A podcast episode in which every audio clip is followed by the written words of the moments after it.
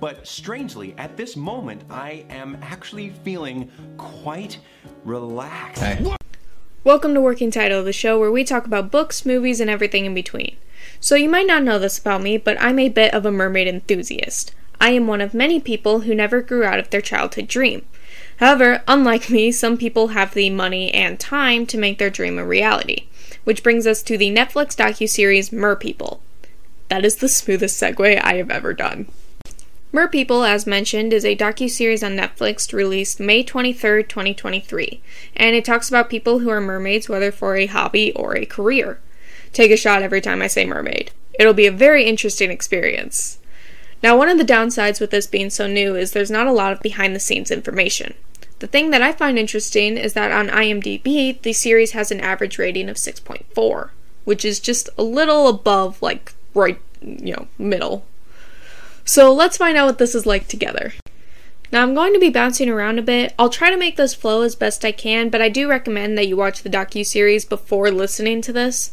This is going to be more of an essay than an actual review. Because the first two episodes kind of set the scene, I'm going to start with the information provided in those episodes as well as our key players. Then I will discuss episodes 3 and 4, followed by interviews with the cast. Then we'll go into my final thoughts. I feel we should start with what is essentially the start of mermaid shows. The Weeki Wachee Mermaids were performers in the Weeki Wachee Springs in Florida.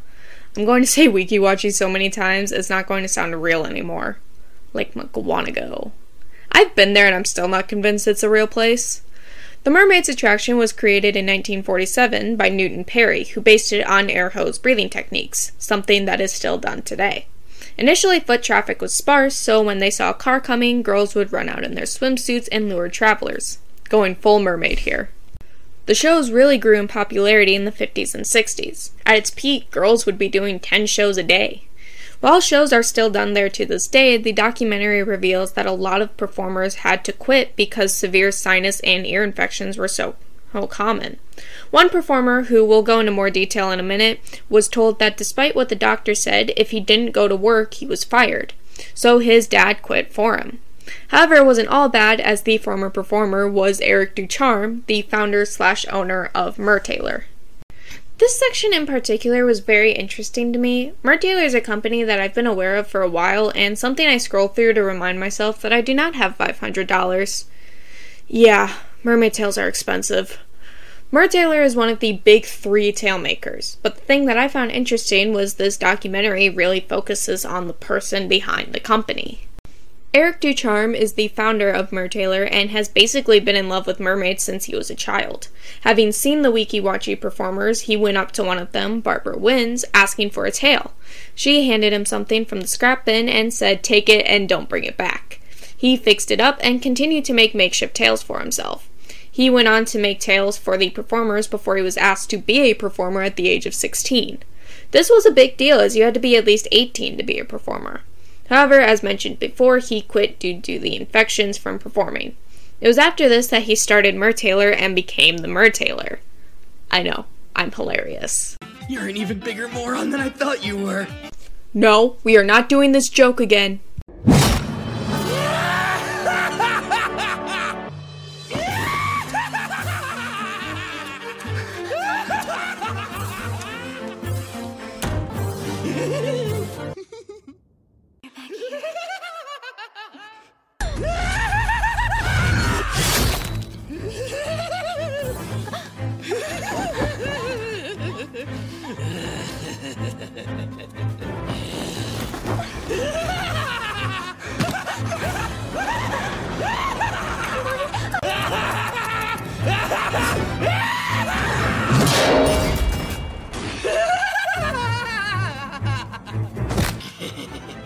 No, no, everyone already thinks I'm crazy. Let's not make that worse. Oh, I'm sorry. Was I not wanted at this exact second? Oh. No, you were not wanted at this exact moment. Well, yes, ma'am, boss lady.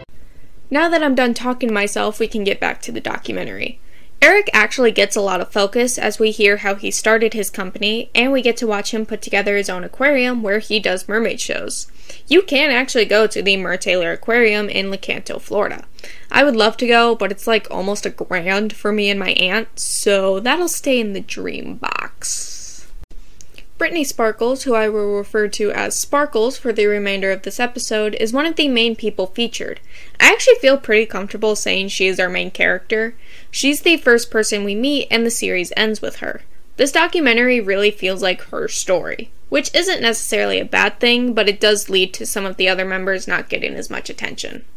Sparkles is a mermaid who is doing mostly party gigs. We follow her as she goes to a birthday party, auditions to join the Mertailor Aquarium, does a showcase at Mermagicon, participates in a mermaid pageant, and then gets accepted into the Circus Siren Pod, which I will go into more detail later. I don't have a lot of issues with the documentary, but I think it does suffer with how much it focuses on Sparkles. The documentary advertises itself as a look into mermaid enthusiasts. However, aside from occasionally switching over to some of our other casts, mostly Eric, this is a look at mermaid enthusiasts by following one person, which would have been fine if they stuck with that. Because of this, it leads to some of our other casts not getting the focus they deserve. Tristan McDonald, or Tristan the Red River Merman as he's known online, is another member of our cast. He started out as a Disney performer and is actually somewhat familiar with the documentary scene, having been in one titled Making the Magic. We meet him at the end of episode 1 during the auditions for the Mertailor Aquarium. He ends up getting accepted, though not as a performer. He gets some training, and that is about the last we see of him. Che Monique is another person that I found very interesting, and I wish she had gotten more attention.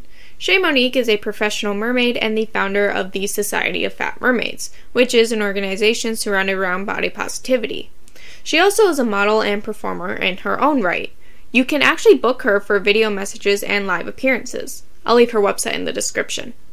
Throughout the documentary, we get to hear a little bit about Society of Fat Mermaids. We see her audition for the Circus Siren Pod, which, don't worry, I will talk about next.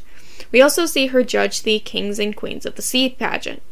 Once again, I wish we had gotten to see a lot more of her, but I'm going to save a majority of that for the final thoughts portion of this episode. The Circus Siren Pod is a group of mermaid performers founded by Morgana Alba in 2016. Alba started out as a circus performer before her she got into mermaiding. She found that she was getting more gigs as a mermaid and eventually started hiring other people. Over time, it became more exclusive with a fairly extensive audition process, which we get to see a little bit of. From the looks of it, it appears you have to apply to audition, and if they accept your application, you go to the audition of which they will ask you to do different things like swimming, of course, and pulling yourself up out of the pool and sitting on the edge. I feel like I've said this sentence a lot, but throughout the documentary, we watch them have a show at a Renaissance fair as well as in Vegas with Sparkles as a guest performer. I think the only disappointing thing here is that we don't get to see Morgana as a mermaid. Which, if she doesn't perform anymore, I understand. But it is something that disappointed me personally. However, if you'd like to see her as a mermaid, she posts some pictures on her Instagram, which I will leave in the description. I'll be leaving the socials and any other appropriate links for the people I talk about, as you should 100% go support them. Once again, you should also watch the docu-series itself, as I am giving a very butchered summary of it. The Blixunami is the final member of our main cast. They are a non binary mermaid from South Carolina, and probably my favorite. I don't know if I should have a favorite when it comes to a documentary, but here we are. Now, I don't want to tell a lot of their story as they do get pretty personal in this documentary, and I feel it's best if you hear it from them. However, I actually did get the chance to talk to them, and I'll go into more detail when I get to the interview section. But since working on Merpeople, they are working on a doll set. At the time of writing, there is a GoFundMe to get them made, that will most likely be over by the time this is released in September. However, if it's still going, you can find it on their Instagram. They also have a song that you should listen to as well as a comic book that they're making. I'm unsure of when the comic will be released, however, I will find a way to make the song accessible. Mermagicon is a convention for kids, mermaid enthusiasts, and mermaid professionals. Mermagicon is directly involved with some of the events of the series, with there being a showcase that is watched by Morgana. This event leads to Sparkles being asked to be a guest performer for the Vegas show that the Circus Siren Pod is doing. And as I would find out later, Mermagicon would have a part to play in the casting process. Afro Mermaid is an organization that I feel gets glossed over in this documentary. They are an organization that advocates for diversity, swim safety, and ocean preservation. Once again, I really wish that they got more attention than they do because I feel these things are important and, need to be showcased. And while I understand that it's not necessarily what the documentary is about, when you have the opportunity to talk about these things, why wouldn't you? If you're interested in them as an organization or you'd like to check out their shop, I'll leave their website in the description. The description for this episode is going to be very full. Episode 3, titled Fly Free, Little Fishy, is where we stop being given information and we start seeing more of the people's lives as mermaids. I'm not going to say a lot about this episode as two of the cast members open up about some pretty personal things. If you really want to know, you can watch the documentary, which I cannot say enough. I highly recommend that you do. However, we do have some exciting things happening. As mentioned earlier, Sparkles, after performing in the showcase, is asked to be a guest performer for the Circus Siren Pod at their Vegas show. So we get to see a little bit of that. We also find out that the Mertailor Aquarium is putting on a Halloween show, and like, I really want to go see them, but even if I had the money, I'm not spending a grand to go to Florida. Moving on, uh, this is the episode where we learn about the Kings and Queens of the Sea pageant, and we watch Blixunami sign up. As we learned in episode 4, Sparkles and Che Monique also signed up, with Che Monique being offered her to be one of the judges. We also see Tristan getting some training to be a performer, and this is the last we see of him, as he does not appear in episode 4. I personally find this a little odd, but I suppose it's not that big of a deal in the long run. Episode 4, Film for the Win, is the final episode of the series and personally my favorite. The episode opens with Sparkles at the Vegas show and she gets fucking hypothermic, which this documentary is pretty genre free. And then we get this bombshell. It was kind of teased at the end of episode 3. Uh, we also get to see the Kings and Queens of the Sea pageant, which is on a cruise ship. We also learn that the 75th anniversary of the Weeki Wachee Mermaids is coming up. However, it gets canceled due to storms because, you know. Except I'm not. Florida! I want to complain for a second. She likes it when you say morbid stuff like that. Ignore her.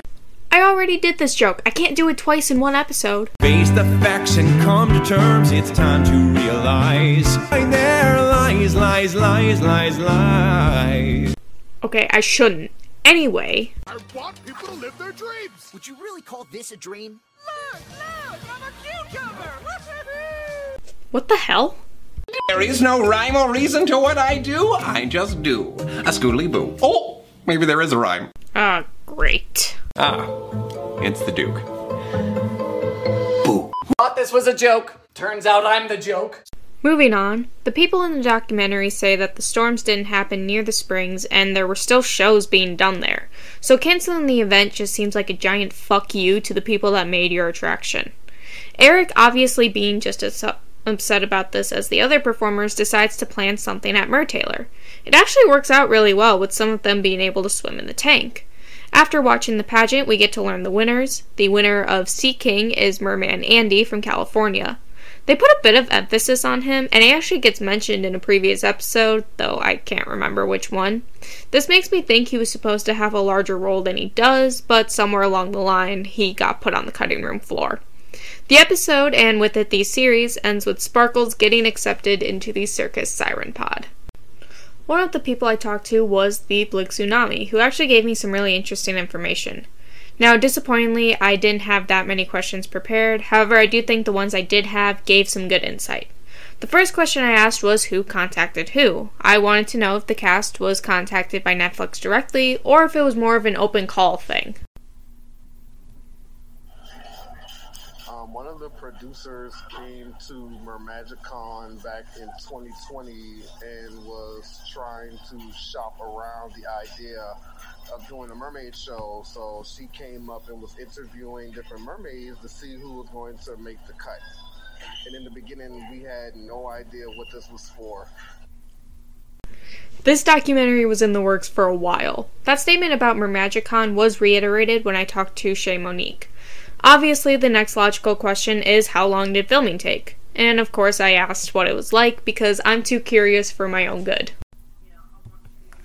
Filming started in uh, March 2021 at Mermagicon again, and then filming wrapped the on the cruise back in November Um, it was really fun. It was a lot of hard work. It was a lot of hours sitting and waiting for stuff to go down, or me waiting on my cue to go simply walk somewhere. Um, yeah, it was a really great experience, though, learning the ins and outs of the TV world that I knew I was going to be a part of ever since I was a little kid. Um, I'm honestly satisfied though with how everything turned out, and the crew worked really, really hard, and they don't get enough flowers. Like the crew was bending their backs filming for us, so big shout out to the filming crew. I would like to remind you all that this series was released in May of this year. Filming started back in 2021. Making shows are fucking hard. Again, huge shout out to the people behind the camera. I mean, this quite literally wouldn't be possible without them. One task of working behind the camera is editing, and sometimes things get cut. So I had to ask, was there anything that got cut that you wish was included? Yes, H2OMG. There was so much things, hours upon hours of footage that I got with them that was not shown, that was very important to me, and things that I wanted people to see, but they didn't show it. Um, so yes, I would definitely do it again. I'm actually sitting here every day patiently waiting to hear the call for season two or whatever other mermaid opportunity. But I know with the writer's strike and the actor's strike, that's going to be kind of hard. So I'm just hanging, relaxing right now, finishing up my comic book and working on getting my doll out there to the world and his comic book. So yeah. Now I have to know what was cut. Thank you so much for asking. I love when people come and ask questions because I'm always down to give answers. So I appreciate you. Um, they filmed. Uh, well, for one, they had me wait like an hour and a half to do some grand entrance at a mermaid convention, which did not get shown. And, and they had a whole interview with my mom and dad that took like two hours to film that did not get shown we was in my old job for about three hours filming, which did not get shown. Um, me and Mer Mama was filming in Atlanta, going to a paint store and picking out paint for a few hours, and that did not get shown. Um, and I think that's it. And then I did a really um, long interview during Magic Con that did not get shown. So, yeah. I actually did say this when talking to them, but I'll say it again here. It's really disappointing that those things, things were cut, as I feel like Blixunami was one of the couple things that really didn't get the attention that they deserve. Before I get into the next interview, I want to bring up something that I am slightly concerned is going to get me in trouble with Netflix. For the record, I love Netflix and I use them quite a bit, just putting that out there. I contacted a couple people. One of them had said that Netflix needed to approve me, so to speak. I never heard anything back. It is currently August, and I started the script back in July. Che Monique, who is the other person I talked to, was obviously interested, or else I wouldn't have gotten an interview. However, there was an understanding that there are certain aspects of the production that she couldn't tell me, which is understandable, and I don't say this as a bad thing. However, I didn't have these hurdles when talking to Blixunami. I don't want to speculate anything because I really don't know, but I did feel it was worth mentioning. Okay, here we are. Going to unmute. Pretty sure we are all set. So, I'm just gonna.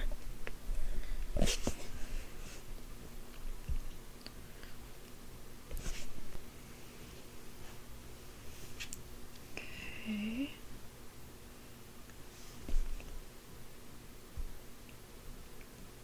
Pretty sure. Uh-huh. Okay, okay, okay.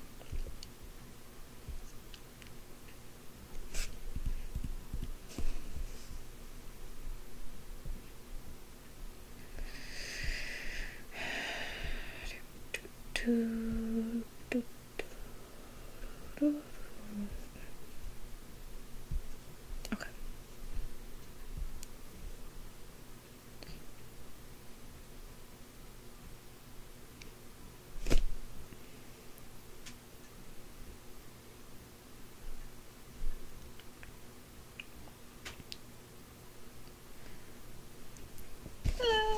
Hi. How are you? Good, how are you? I am well. Alright. So, we're on a tiny bit of a time crunch because I don't want to give any money to Zoom, so it can only handle like 40 minutes. Okay. If we like need more time, I can start another meeting, but Okay. just letting you know now. Fair. All right. I will try to be concise. Alright. Okay. So, I do have some questions about the actual making of the documentary, but first, I do want to ask you some questions just about you and uh, Society of Fat Mermaids, which I found really interesting.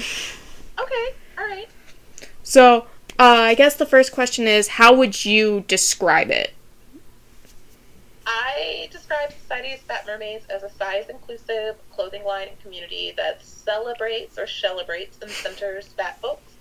Um, and so I kind of started with the clothes, but knew we would grow into the community, uh, which is why I called it Society of Fat Mermaids. And we're just really a place that is designed to just like support folks in their mer journey and also just like make room and encourage like kind of whimsy and like quirkiness um, in everybody, like even if you don't want to put on a mermaid tail. Just allowing people to have fun with it. Yeah, yeah, totally. And what kind of urged you to start Society of Fat Mermaids? So, um, when I was growing up, my mom did a really good job of making sure I had a lot of black representation, which was kind of hard when I was a kid. Hmm. And so I didn't get a lot of princess stuff because by the time like Princess Tiana came out, I was an adult. Hmm. Um, and so one day I saw this fat Latina woman in an Ariel shirt, and I was like, "Oh my goodness, I'm an adult now. I can buy an Ariel shirt if I want to." Because I've always loved Ariel, The Little Mermaid's always been my favorite Hmm. like movie when I was a kid. And then I was like, "But wait, like." Someone who looked like Ariel would never have a shirt with a mermaid who looked like me. And I was like, why not? Let's challenge that. Let's play with that. And so that's kind of like what really got the gears rolling. And like, that's why it was like part of, like, I like that we're size inclusive for a variety of reasons, mm. right? But like, part of the reason I like that we're size inclusive is it's not just like fat representation for fat people, it's like fat representation for everybody. Right. And I again, I found that very interesting and I wish that had gotten a lot more attention than it did. There's a lot of things I wish got a lot more attention than it did.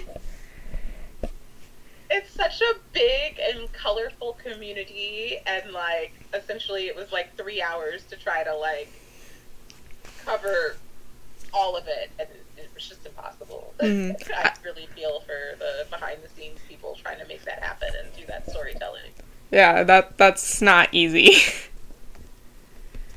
I, and I guess this is a good segue to to how long was filming and like what was that experience like? Okay i'm gonna dance around that and tell you what i can tell you Okay. say that like there was filming at Mermagicon uh, in 2022, and that was in March of 2022, and then that um, King and Queen of the Seas pageant was like over Halloween, which is like it's kind of cool to be on a cruise ship on Halloween, um, 2022. Um, so those were kind of like the big events uh, that were filmed, and kind of the spread of those. Yeah. Okay. And now you got to judge the Kings and the Queens pageant, if I remember that correctly. Yeah. So the correct me if I'm wrong. The way that I understand how that went, you had signed up to be a contestant and ended up getting asked to be judge, to be a judge. Correct. So kind of going I, I guess elaborate on that like what was that like?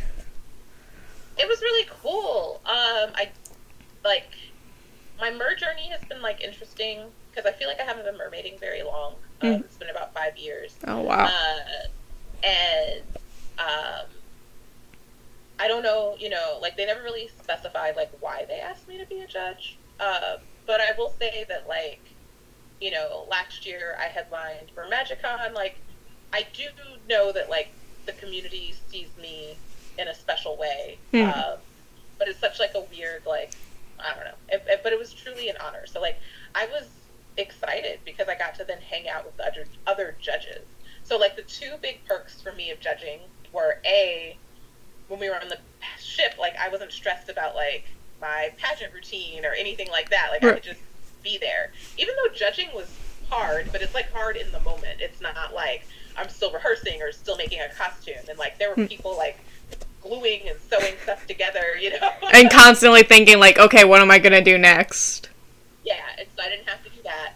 And then B, like the biggest thing was to really hang out with all the other judges who are like the founders of this industry. Like, and so it was just so cool for like Hannah Fraser to stop being like Hannah Fraser to just being like, oh hey Hannah, how are you? You know what I mean? Like, Right.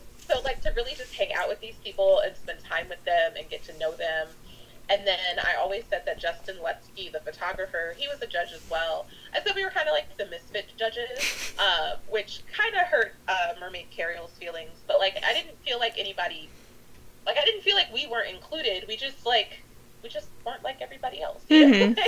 and so like one day like we snuck off and got ice cream. Like something was taking a long time, and it was like, oh, we need you guys here at this time, and they weren't ready. And then he was like, I'm gonna go get some ice cream. And I'm like, I'm going with you, you know. and so it's just like it was cool to like hang out with him and like sneak off with him, and hmm. it was just like really awesome. And then very cool then also to hear everybody's like platforms and hear what they stand for because like if you're doing the thing you don't get to hear everybody but Right. like as a judge you do so that was really cool too All right. Yeah. Uh, a lot of these questions are like pre-written, and I started the script for this like a month ago, so my memory is just shot. all right uh, okay.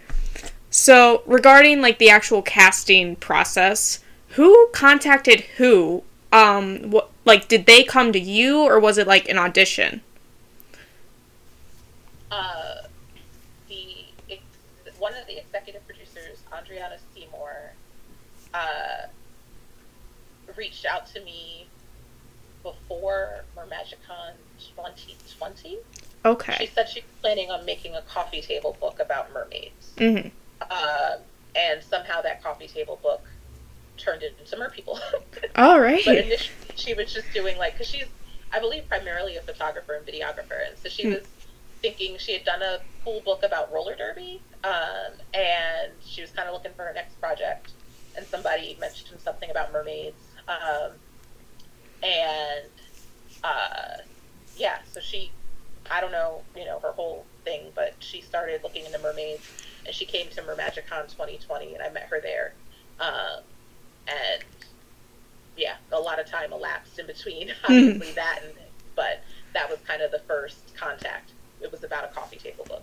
Okay. That I'm actually kind of surprised by that because I also uh, interviewed Blixunami and they had told me that they like a producer or whatever had gone to Mermagicon 2020 and was kind of like deciding who would make the final cut.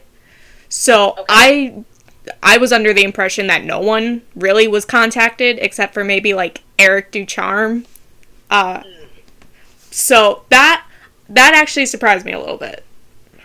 But again, at that time, it wasn't show. hmm It was a book. Right. Um, and I might be able to find on Instagram. She and I did a uh, a screening and a Q and A together, and I think that whole thing got posted on Instagram. So I might be Hmm. able to find that where she explains more of like her process If and send it to you if y- that would be helpful. yeah, I was gonna say if you can find that, send it to me because I need all the information I can get. Okay. Um, and, and it's like interesting because like as a producer she's allowed to say more about like how the sausage is made Right. and, um, i have to be very like i was at mermagicon and i met this person like i can't tell you like you know what i mean like, yeah, she gets to. She was in the room where it happened. right Uh, do do do, bouncing around. I I'd come up with an order beforehand, and that got thrown out the window. totally fine see if i can find this post but i'm listening Okay. Uh, was there? I I don't know how much you can actually tell me, but was there anything that you said or did that ended up getting cut that you wish they had added? That would, I guess, be in the realm of like things I can't talk about. Um, but I will say, just in general, like I wish there were more Society of Fat Mermaids in the show. Mhm. Um, and uh, and also, I will say, like there's certain moments where, like, I'm very grateful that they showed me in a really positive light because there was a lot of time, um, and I mean, I think I'm a good person and I do good things, but like, you know, I've definitely had like some embarrassing moments that I'm glad aren't on there. so, for example, like if you look really hard, uh, you can see that I was at the Mertailor audition, hmm uh, and I did a terrible job at that audition. Oh. Um, and so I'm very grateful that I'm just in the background. Some people are like, "Wait, you were in that scene?" And it's like, if you're looking for me, you can see me. N- Um, now I'm gonna have to go looking for you. There's even a time where I'm just floating. I'm wearing like some Society of Mer- like brown mermaid scale leggings, and you Uh. can see my feet. But there's like a couple other like when everybody's like talking and like talking about how they're excited and like where they came from. Hmm. Like I'm there, but it's like I'm barely there. You mostly see sparkles there. Yeah. Um, and I'm there just a little bit, but I'm grateful that I'm there just a little bit because I did a terrible job at the audition, and I'm glad that the like whole world is. I guess that you're really giving me these great segues here. This is awesome. Because I was gonna ask, do you feel like they portrayed you accurately? Um, I think they portrayed me well. Like I don't even know what an accurate portrayal of a person is, right? Like Yeah. so multifaceted, but in general, I'm happy with how I'm portrayed. Um, I feel like it's. I feel like honestly, I feel like they portrayed me in a very flattering light, and I'm Hmm. grateful for that. Yeah, and that that is something I will give the documentary is with something like like this, it is very easy to go that salacious route and focus on the drama of it all. And Yeah. this documentary really doesn't do that. Yeah, yeah. It's like very much like this is a documentary about, you know, people you probably didn't know exist, and not like a salacious like reality show. Mhm. Uh, and I am, I'm, I'm, I am grateful for that. Uh, God. Yeah. Let's see. Da, da, da, da, da, da. Uh, alrighty. I apparently do not have that many questions anyway. Because the last okay. the last question that I have is if given the opportunity, would you do something like this again? Um, I have no clue. Like, I'm definitely open to just like, what does the universe have in store? I, I enjoy opportunities to spread the Society of Fat Mermaids message and just kind of like, in general, like my, my vibe is kind of I try to like live a big and colorful life to encourage other people to do the same. And so, um, I guess if there were a similar opportunity, sure, but I don't know. I really don't know. Like, you know, on the other side of it, it's like, you know, I mean, you know, I'm struggling to keep up with my inbox. Yeah. It's a lot of moving pieces, so Hmm. it's kind of like a, I guess we cross that bridge when we get to it type thing. Alright. Um, something I am curious about because you and a lot of the other cast members did seem to at least familiar with each other and had a lot of interaction. So, like, do you still keep in touch with them? And, like, how many of them did you know beforehand? the Mer world is like a pretty small community, uh, and especially if you kind of keep going to the same conventions year in and year out. So I would say, and like you know, you start to get like close to people over social media, even if you haven't met them. So like, I think there's, I'd say I knew most folks beforehand. Uh, grew closer, you know, over the past year or so, and yeah, stay probably better in touch with people than I thought I would, to be perfectly honest. Um, like, you know, like people I've talked to on the phone in the past couple days, I'm like, yeah, we're definitely still in touch. Alright. Yeah. Um, I I guess that is everything. If I mean, if you have any questions, anything you want to plug, feel free. um, yeah, I'm in the process of uh, starting a like online MER school. Um, I think all the certifications that we have through the dive organizations are like amazing, but I feel like more and more people are just like, what is mermaiding? How do I get into it? And they kind of go down the YouTube rabbit hole. So I'm like, well, let me pull kind of all the smart people I know and have them kind of do video lessons for people and point them in the right direction and also just be like a central place where it's like oh you know i took this class from this person you know online and oh now i see they're like teaching in person i want to actually like follow up so Mhm. that'll be the school for fish and that will be coming this fall Alrighty. Well, that'll be a good thing to bring up, especially with this coming out September. Yeah, September. perfect perfect yeah i'm targeting october 1st um tbd you know See where it but goes. that's the that's the target Alright. So fall, I can say for sure. I don't want to say October first right now. That's just the goal. Mhm. Whether or not we reach that goal is a different story. We'll see. We'll see. but yeah, thank you so much for talking to me. Thank you so much for responding. Absolutely, and thank you for your patience. I was Yeah. figuring it all out. I think the like literal day I was messaging you, I was sitting at Penn Station in New York, waiting for a train that got like delayed like four hours or something. Oh, wow. like, I was like, I had all this stuff because I was doing mermaid stuff. So like this huge bag and like, hmm. so it's like I couldn't get like comfortable because I just had too much stuff. Oh, and I'm like going through, and I'm like, okay, well at least I can start getting caught up on my messages. I'm kind of just stuck here. Well, I'm kind of glad it worked out that way. I don't usually get responses, so I was oh. very pleased to get one. well, awesome. I'm glad to be able to help, um, and I look forward to hearing the podcast. Yeah. Do you want me to like send it to you when it's out or That'd be great. Alright. Awesome. Alrighty. Well, thank you for your time. Absolutely. Thank you. You have a good night. You too. Bye. Mm, bye.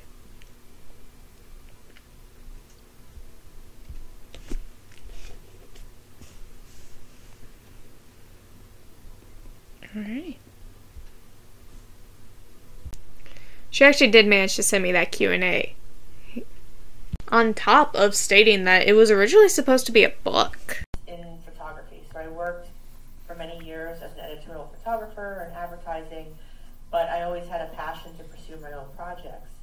So, um, you know, I had a book previous to this project called Scars and Stripes, The Culture of Modern Roller Derby. So I was always interested in finding communities that were part of the subculture and communities that really I felt were the bloodline and really kind of gave the spirit to to our culture, you know, kind of this grassroots thing. And so while playing roller derby, I met uh, my derby wife.